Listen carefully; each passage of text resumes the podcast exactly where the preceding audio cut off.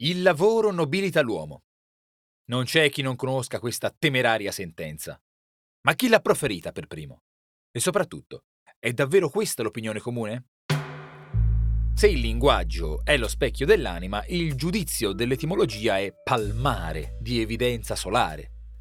In latino, lavoro, si diceva opus, opera, mentre labor era più propriamente la fatica, la sofferenza, perfino la disgrazia. Ed è a lei, si capisce, che l'italiano ha scelto di affidare il senso di quell'attività che nobilita l'uomo. Ma i francesi si sono spinti anche oltre. Io sono Giorgio Moretti e questa settimana raccontiamo strane coppie di parole che con un'origine comune hanno preso strade diverse fra italiano e francese.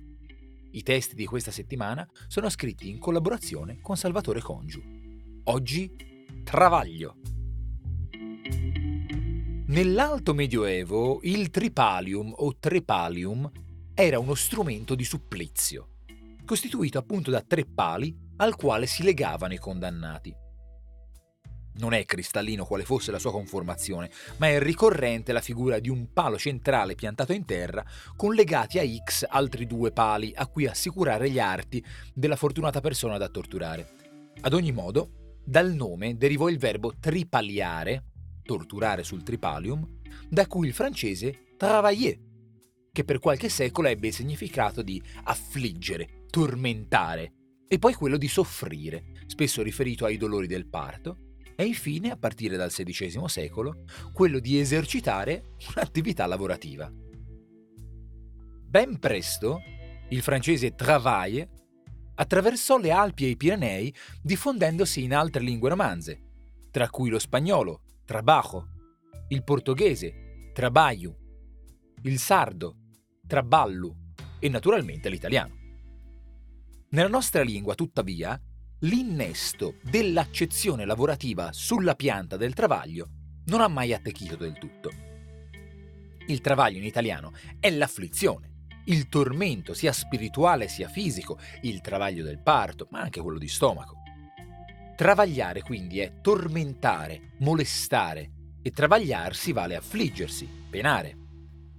Ebbene, la tribolazione capitale dei più in ogni tempo non a caso tribolare deriva da tribulum, la trebbiatrice, è stata sempre il lavoro. Non sorprende perciò che in italiano, come in francese, travaglio sia passato ad indicare l'aspra, quotidiana pena del guadagnarsi da vivere. Ma il lavoro, tanto più in passato, difficilmente è scevro dalla fatica, quindi era fatale che il travaglio e il travagliare finissero per riferirsi a qualunque attività lavorativa. A partire almeno dal Settecento vi sono chiari esempi di quest'uso generalizzato, che i puristi ottocenteschi, neanche a dirlo, censurarono, ammettendolo solo se il lavoro sia faticoso e pericoloso. A volte anche i sogni dei puristi si avverano. Oggi travaglio nel senso di lavoro è decisamente obsoleto, oppure dialettale. Travaggio in Liguria, travaglio in Sicilia, travai in Piemonte pure nell'accezione originaria di sofferenza, peraltro, è di uso poco comune, tranne che in relazione al parto o come aggettivo nel senso di difficile, pieno di traversie, un rapporto, una storia travagliata. Cosa ci racconta il fatto che le strade semantiche del lavoro e del travaglio si siano biforcate? Che nel lavoro la fatica torpida e bovina, quella che scioglie le ginocchia, labor ha la stessa radice di labi, scivolare, da cui anche lapsus, è un pallido simulacro etimologico, mentre il travaglio non si è mai levato di dosso la puzza di affanno e sudore.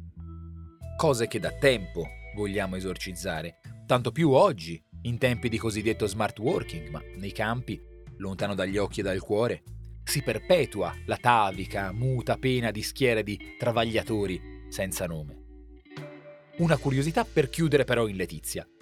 Il francese travail è penetrato anche in inglese, ma senza parere e in modo decisamente bizzarro, diventando travel, viaggio. Rilevando il fatto nel suo dizionario etimologico francese del 1863, Adolphe Masur osservava perfidamente che il viaggiare era uno dei grandi lavori della razza inglese. A ognuno la sua pena, insomma. La nostra continua domani.